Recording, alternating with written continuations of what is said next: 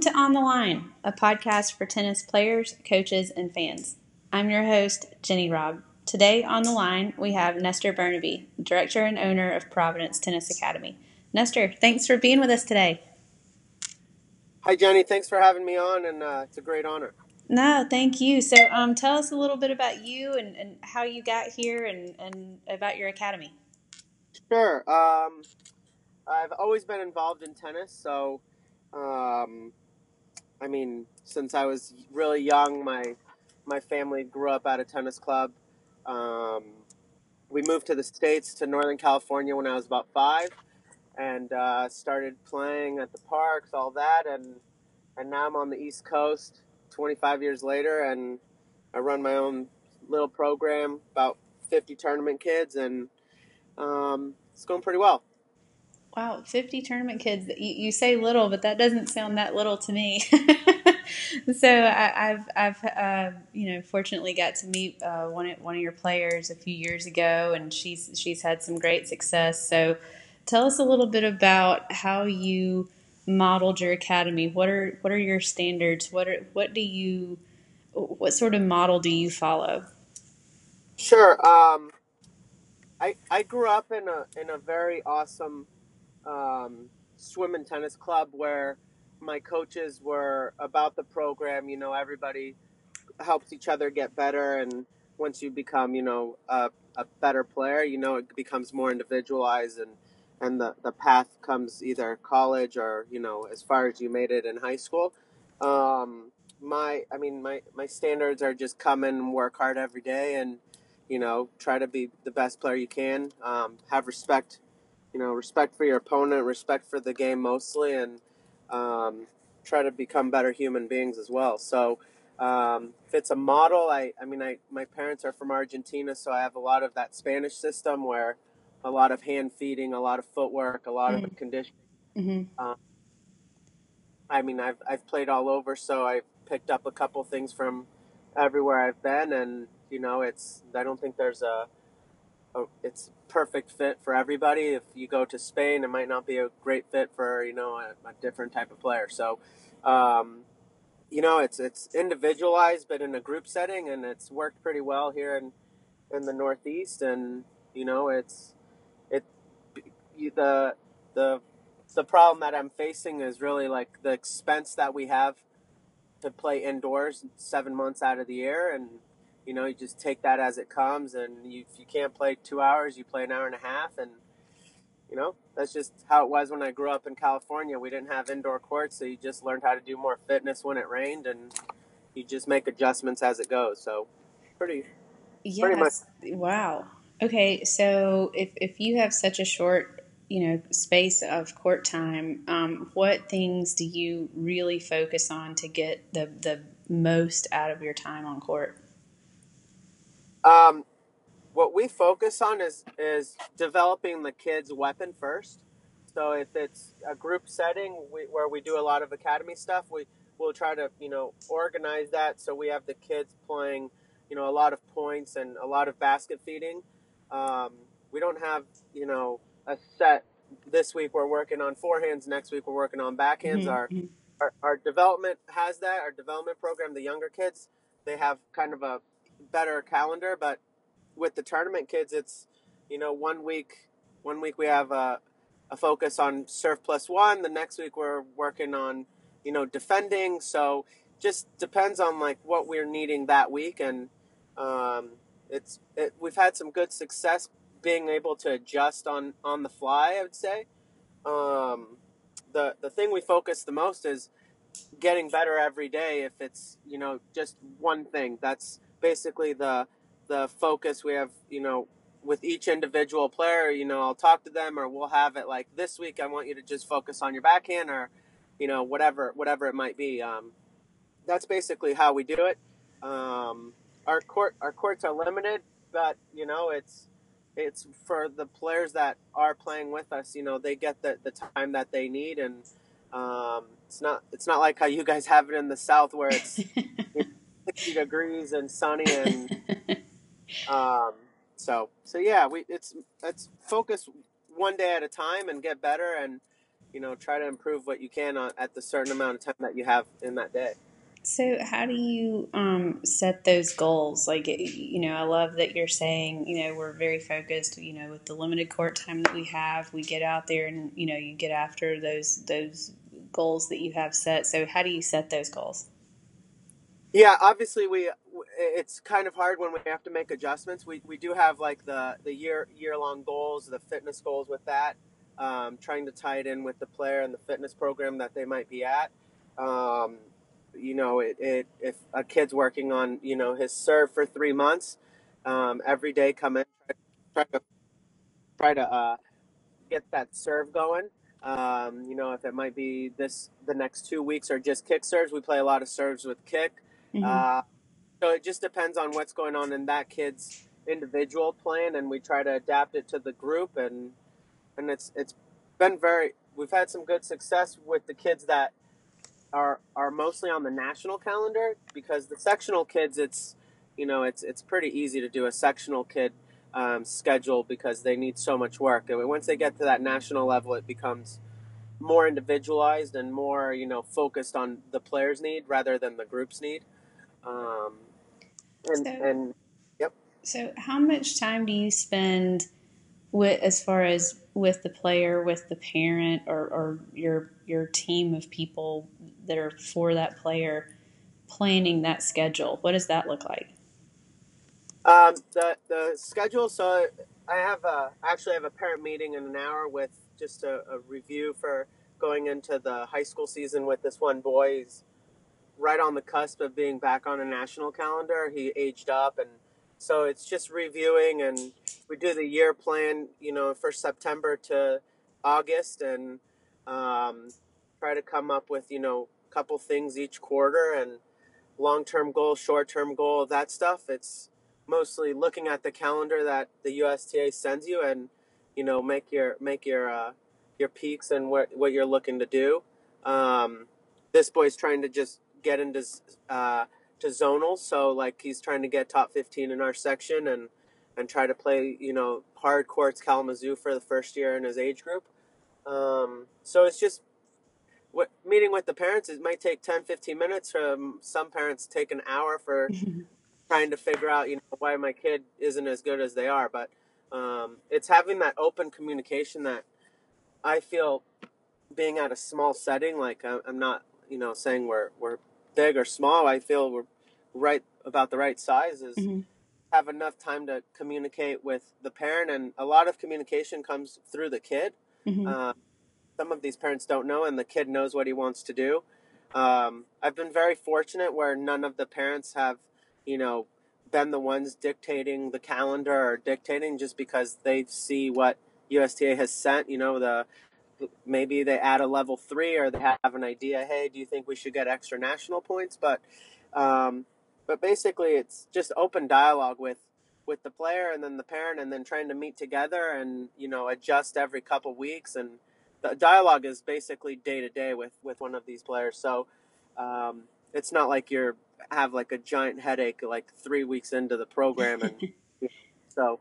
No, that's huge. So, has this type of communication with with parents is that something that's always been part of your program, or is it something that you added in, or how did that evolve?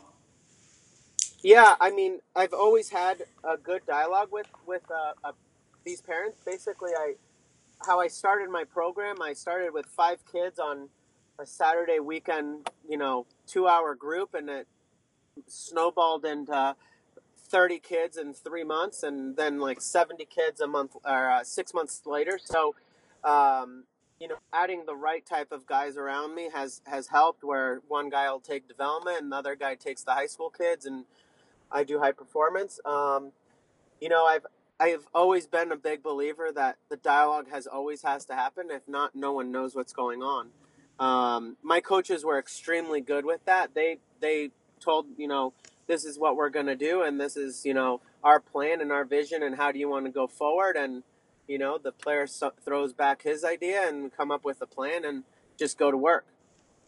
Wow, that's great. Now, as the leader, you know, of your program, as the director and owner how did you communicate with the coaches to give them their goals to accomplish in their different roles and, and what sort of things did you look for for each of those roles Yeah, um, you mean finding staff and that was capable of helping? yeah yeah Yeah, so a, a lot of it has to do where um, you you know you try to interview guys that you have seen or you know of, and um, you know I, I was very fortunate that the guys I have and the roles I, I put them in, they wanted to do that role and they're highly capable of doing those roles.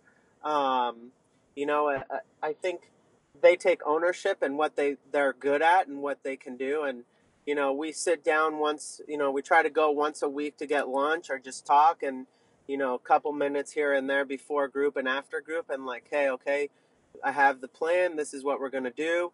Um, but a lot of it has to do with just talking to them and hearing them out. And they might have a vision of hey i want to work you know just all out attack with the green ball kids or you know the high school kids need to play a lot of doubles points. So you know it's it's being flexible to let them do what they do. And you know when i need help with the academy kids they step up and they love working you know in that in that realm and um, helping them learn as well. I've i've had a couple guys come through where they were just basically you know out of college pros and now they're a couple guys are running really big programs um, so a, a- lot of it has to do with the, the guys that I bring in. They really want to learn and, and get better, and, and they bring the passion after they you know they see me there, um, you know twenty four seven basically trying to make the program better. So um, it was cool. Yeah, that no, that is that is so cool um, do you do you encourage um, your staff to do continuing education yeah. I'm a I'm a huge like I, I love education. I'm you know it's I think it's my my mom said there's there's two things that people can't take away from you. It's education and how much dedication you put into what you love. mm, Um, and that's kind of you know what what my you know I if, if you can get better at one thing, you know if it's going to take a month or it's going to take six months, can you just go do it and make the effort and and try to get certified? Um, my all my staff is both USPTA and PTR. Um, I'm trying to get both of them to go and and get the ITPA. I think it's it's unbelievable experience to be oh around that's that. fantastic yeah absolutely So even even the the TP the TPT, you know, the first the hmm first level hmm that with just being around, you know, the weekend in, in Atlanta with Mark and, and the guys he brings in and the level of, of education that that program brings, I think is exceptional. Um, you know, and, and I, I've, I've been asked, you know, by USTA to, you know, can I help at like an RTC or something? And if I can't, I'll be like, hey, can you take my assistant in my place? So it gives them the idea, like, hey, you know, he wants us to get better, and and I think that starts from the top down. If it's, you know, I, have a kid, a national kid who used to come, and you know, she's she's going to be off to college soon, and I would send her once a week to a club an hour away to go train with other girls at her level, and you know, it, if it's being open to knowing what's best for for the person in front of me, I think has has really helped me a lot, especially being in a small state with you know limited access to courts and uh, uh, I don't know. I just I've been I've been very lucky, I would say. well, I mean, it sounds like you have a really unique opportunity to be mentoring some younger coaches, you know, uh, separately from obviously all the players that you that you're working with and influencing. Um, so that's that's really cool. Um, so, what would you say makes a great coach? A great coach. Um, I think I think being able to communicate with the players obviously number one. Um, I I I just I think that's with anything in life. It doesn't matter if you're teaching art or if you're a tennis coach, whatever. If if you can't communicate with the individual in front of you, um, it's going to be hard doing anything. Um, I think the other the other thing is being able to be flexible. It's it's not black and white really in tennis. It's you, there's a lot of gray area, and you know what what you might say might take you know three people to tell the kid to get that through their head. Well, you know you can't have a, an ego that doesn't let anybody help. You know the long term plan.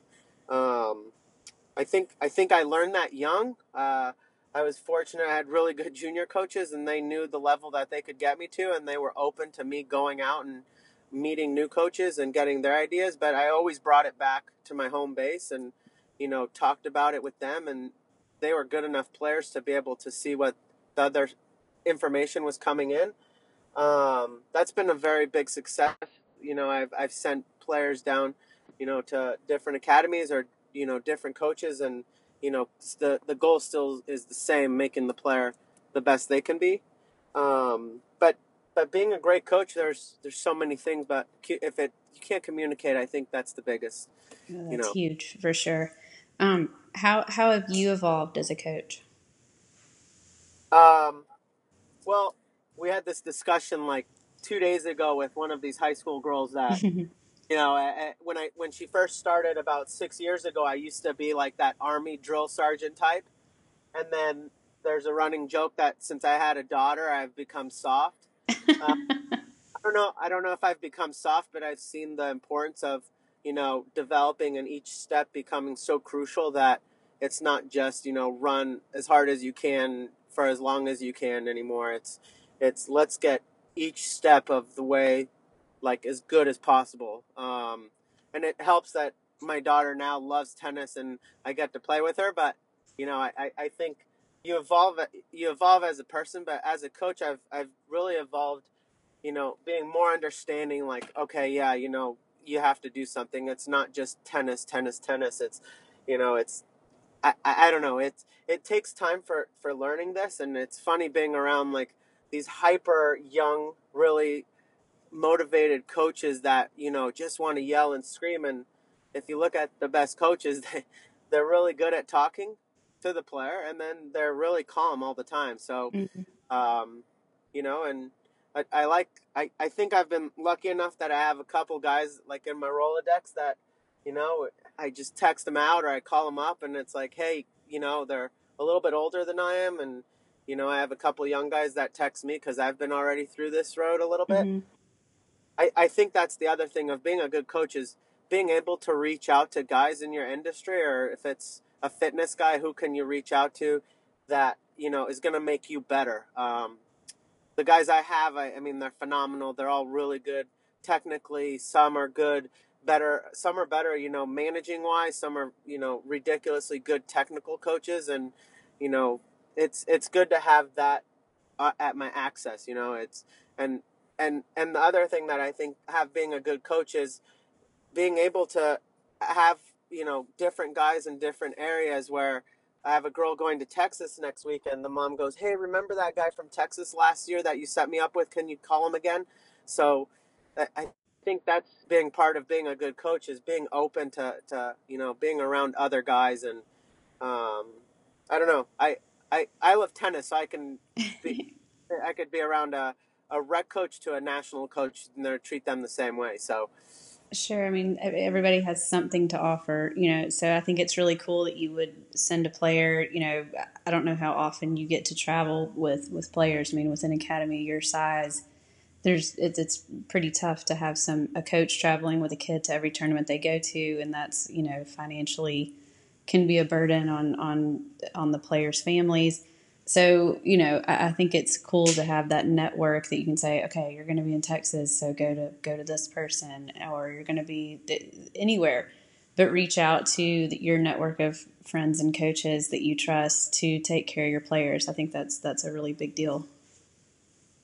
Yeah and i, I think you know if i was at a giant academy where we had five six kids going to each national tournament be easy but you know a lot of a lot of my stuff is individualized and different age groups. And when, I mean, one of our best trips was we were able to connect with uh, with um, Jim Harp, who's down in Atlanta. You've had mm-hmm. him on.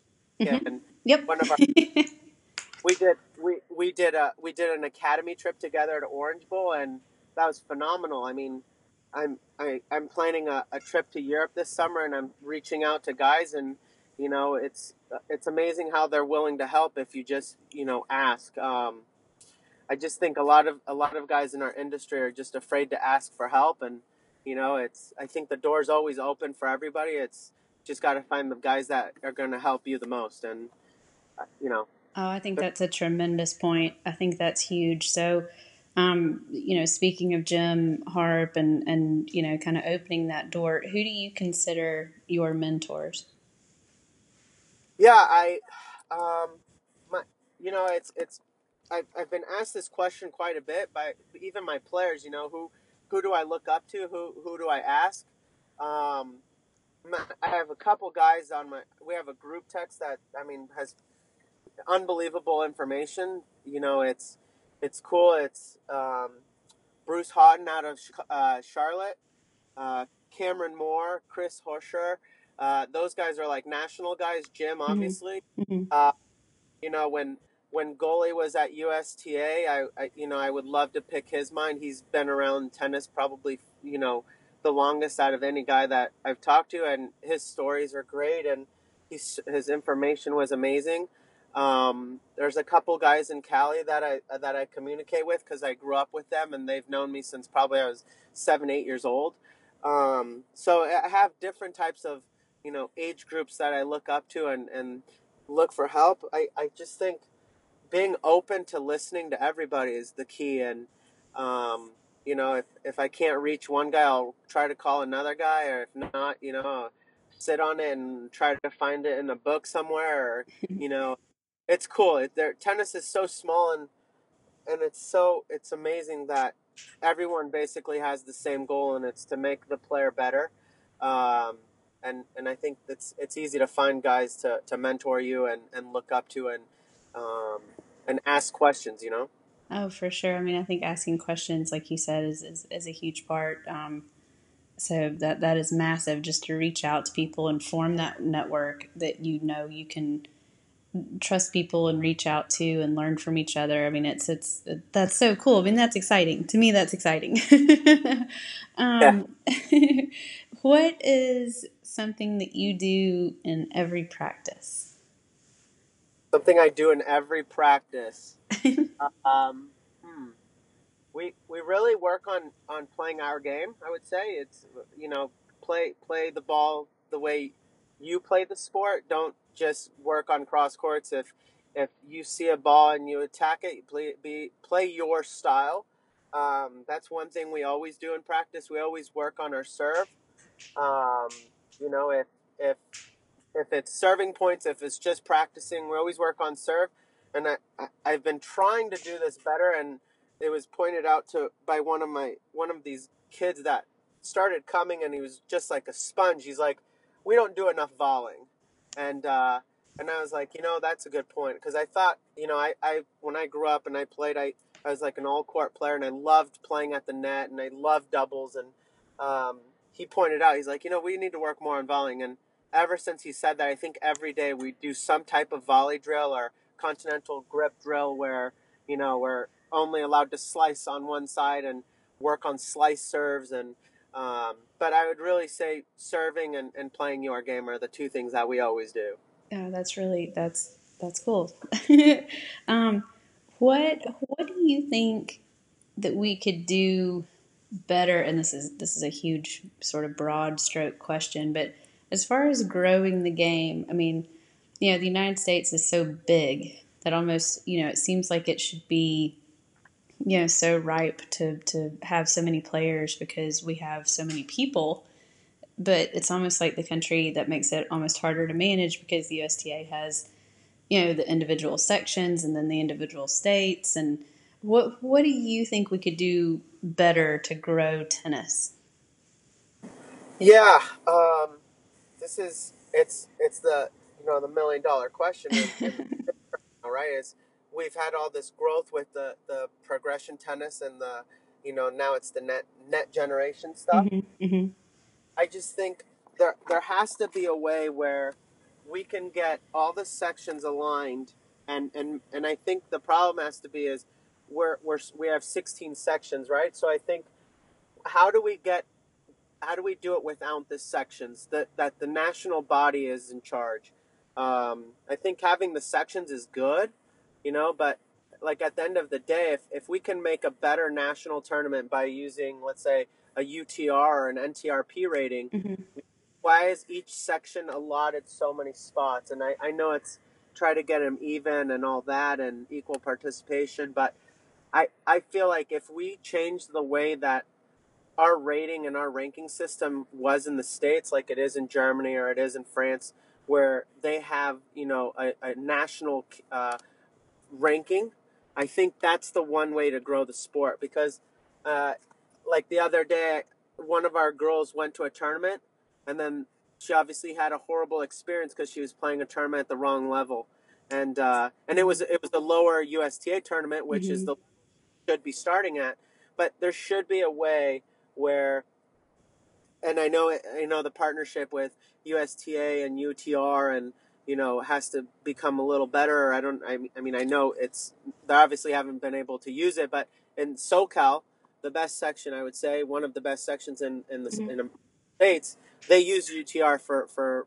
you know seating purposes. Like mm. we should be able to do something like that in in America where it's cohesive, and and that's how I think we're going to grow the sport more. Where kids aren't leaving the sport because they they hate the tournament experience and you know it's oh I'm I need to play better matches and stuff. There should be a way of uniting everything together and you know maybe maybe we're on that path with what UTR is doing because you know everybody uses it. The colleges, you can ask a college coach what what kind of player they're looking at, and they're not telling you, "Oh, I'm looking for a serving volley or lefty. I'm looking for you know a 12 or a 13, or I'm looking." You know, the other day I texted my buddy just to joke with him, and I'm like, "Oh, this guy's a 13-5 because I know his his his team's obviously over 14." And he's like, "Man, I can't even look anything under 14 right now." And I'm like, "You know, it's if that's what the coaches are doing, why are we worried about national rankings? And wow.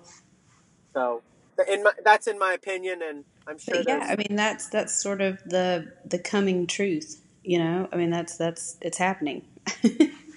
yeah, and and I think the other thing that needs to happen is not just the cohesiveness of each section trying to figure out that, but you know, if why, why is it Florida kids can can't play yellow ball tournaments till 11, but in, you know, in, in New England, they can play yellow balls if they've passed all these tournament rankings and points. And, you know, there, there should be one system in, in the States where everybody does the same thing. And I, I would say, you know, I think I, in my opinion, I think the, the Southern section is leading the way with a lot of the stuff.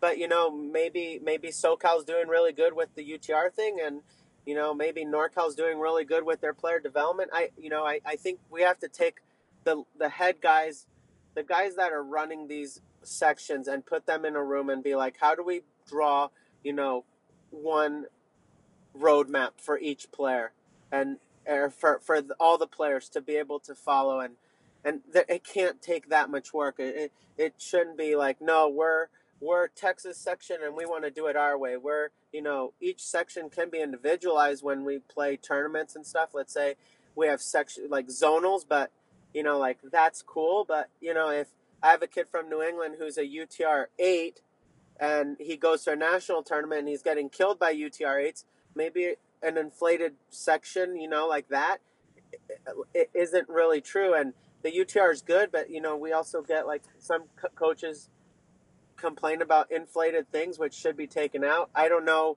you know, how the they figure that out, but there has to be a way of doing that, and I think that's how you're going to grow the sport the most. I think that's a, a, really brilliant point. Actually, I mean, I think that's a really important point. Um, so, how do you feel about the sort of youth progression pathway or, or the the journey from red, orange, green to yellow and how do you approach that with your students?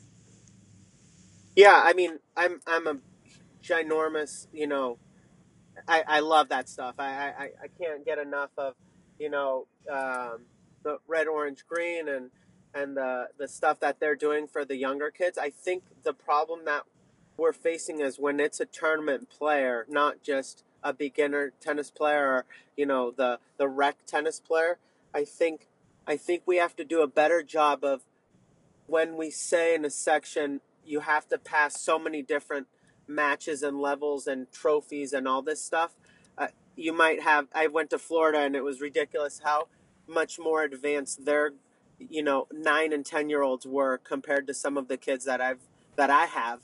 Let alone like what's going on, you know, because they're playing more yellow green a little bit younger and but that's because they're probably on the court more and and that. But I I think there has to be a way of getting a universal like it, even if it's just for us in the states like you know green ball is 10 and under orange ball is 9 and under they've done a good way of setting that standard and and stuff but i, I think it's a little bit too high for an 11 year old to not be able to play a tournament in in the florida section in my in, you know in my opinion because mm-hmm. that's the sectional rule and and i think we have so many brilliant guys that have done so much like information on this stuff and studied like Ann and and uh, Mike Barrell and those guys to you know they they're they're the leaders of this. And you know I, I think we're we're taking it a next level by making the age requirements a little bit you know higher than it should be. Um, but that's again tournament players. That's not every kid in, in red orange green. And, and I think those tools are great you know. It's if if you need to use orange ball in your ten, that's fine.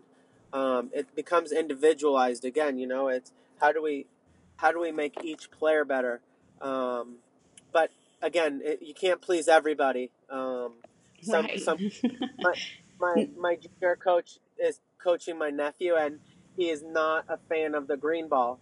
But my niece, who's a little bit younger, is like a really good green ball player, and she's six. So, you know, like what's the it's a thin line of educating the guys and you know the coaches and you know you're not gonna it's hard to give a, a coach to change his own philosophy you know at times even though there's so much proof in the pudding oh sure and you know that's an obstacle that i think uh, coaches are trying to overcome everywhere or or they're either trying to overcome it or they're the obstacle depending on how you look at it but um, you yeah. know, I think I think you know something that we we talked about was you know there's a chronological age.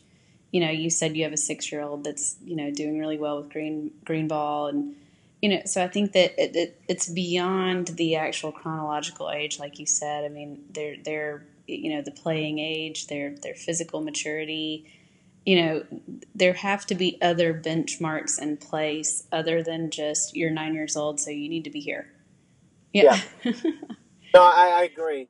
And and the problem the problem is you you face is the and I think this is what what happened maybe is the national you know had to make a rule like okay we have to try to come up with something to please you know everybody and that's hard especially if you get a really talented like in Florida I, I'm telling you this nine year old boy was so good and he's playing yellow ball and he can't play a tournament he can only do practice matches because of the sectional rule.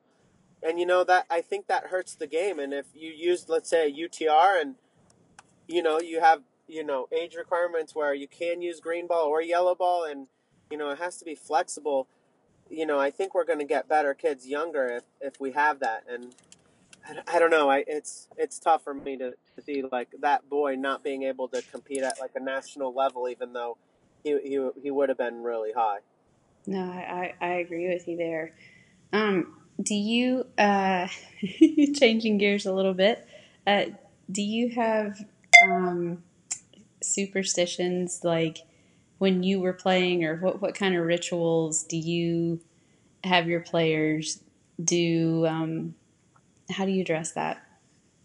Do, do I have, did I have superstitions and did I pass them on to, so my players do that? Um, no, I I mean, I I I, had a lot of superstitions. I think like tennis players and baseball players, you know, and basketball and and all the you know each individual has that. Mm-hmm. Uh, I I find it funny when I see like the kid coming up with their own ritual and like I'm like, hey, why why do you double tap the the baseline or something like that? right.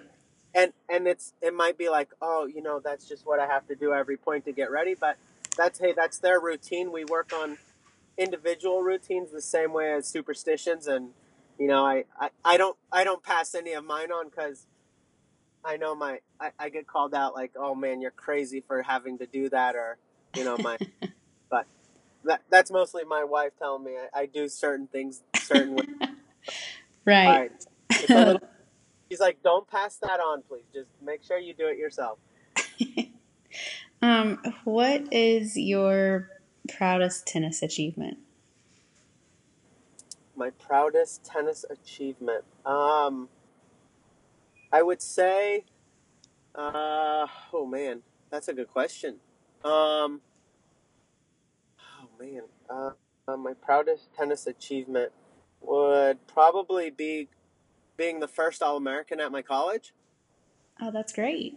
Yeah, so I, I think that being, I mean, I had it, it, there's, I, I think that because I, I went to college, uh, you know, I, I, I had some struggles, you know, figuring out the path of what I wanted to do, and I went to college, graduated in three and a half years, and and you know, played really high on my team every year, and um, ending ending my college career as an All American. I think that that's probably my I don't know. I think I because I worked for it so long, and um, yeah, I think I think that would probably be my my highest achievement. That, My that's my proud. phenomenal. Yeah, Yeah, that's phenomenal. Where where did you play? What what was your college?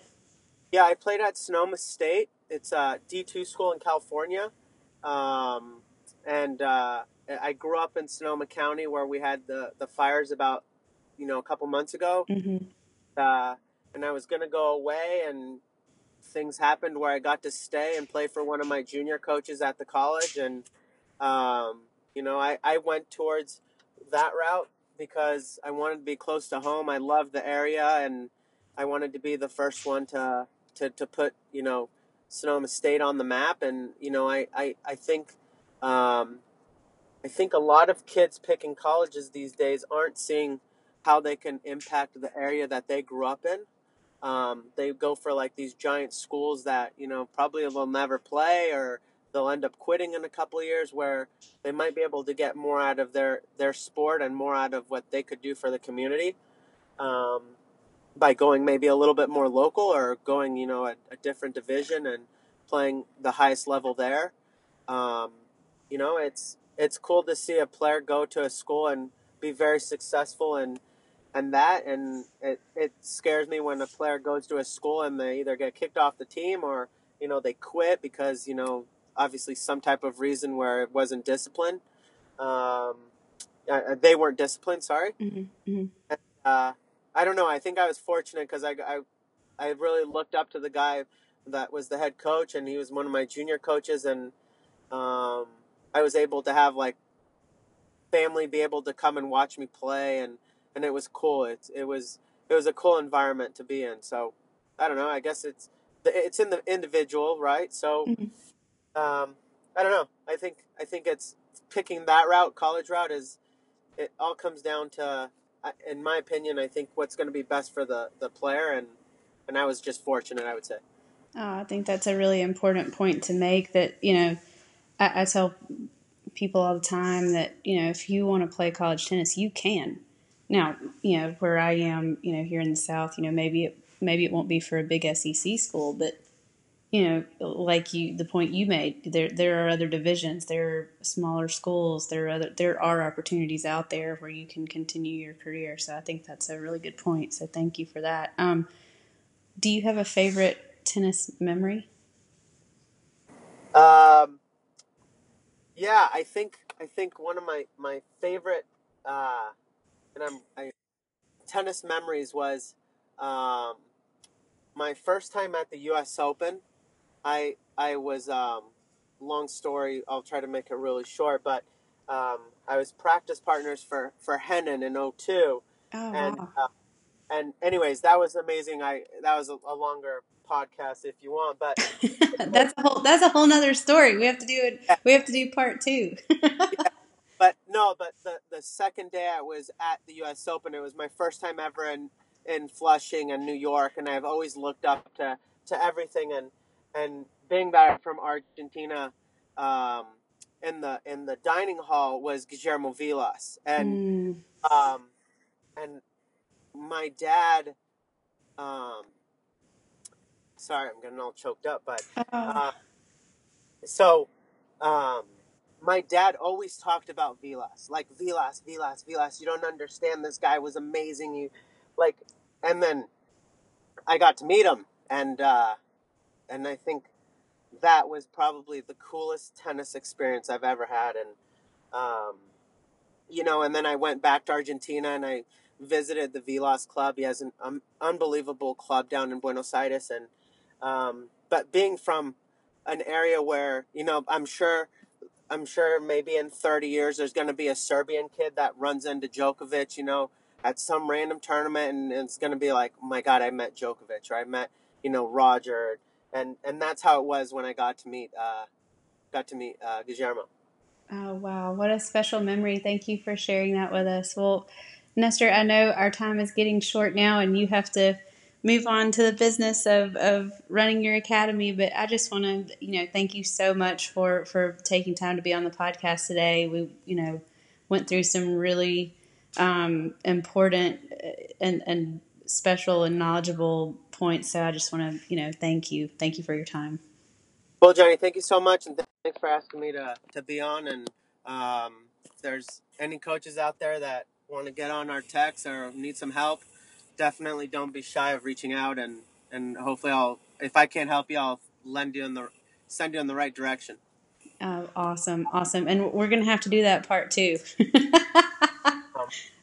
All right, all right. Enjoy the rest of your day, Nestor. Thank you. hey, Jenny. all right, Bye. all right, bye.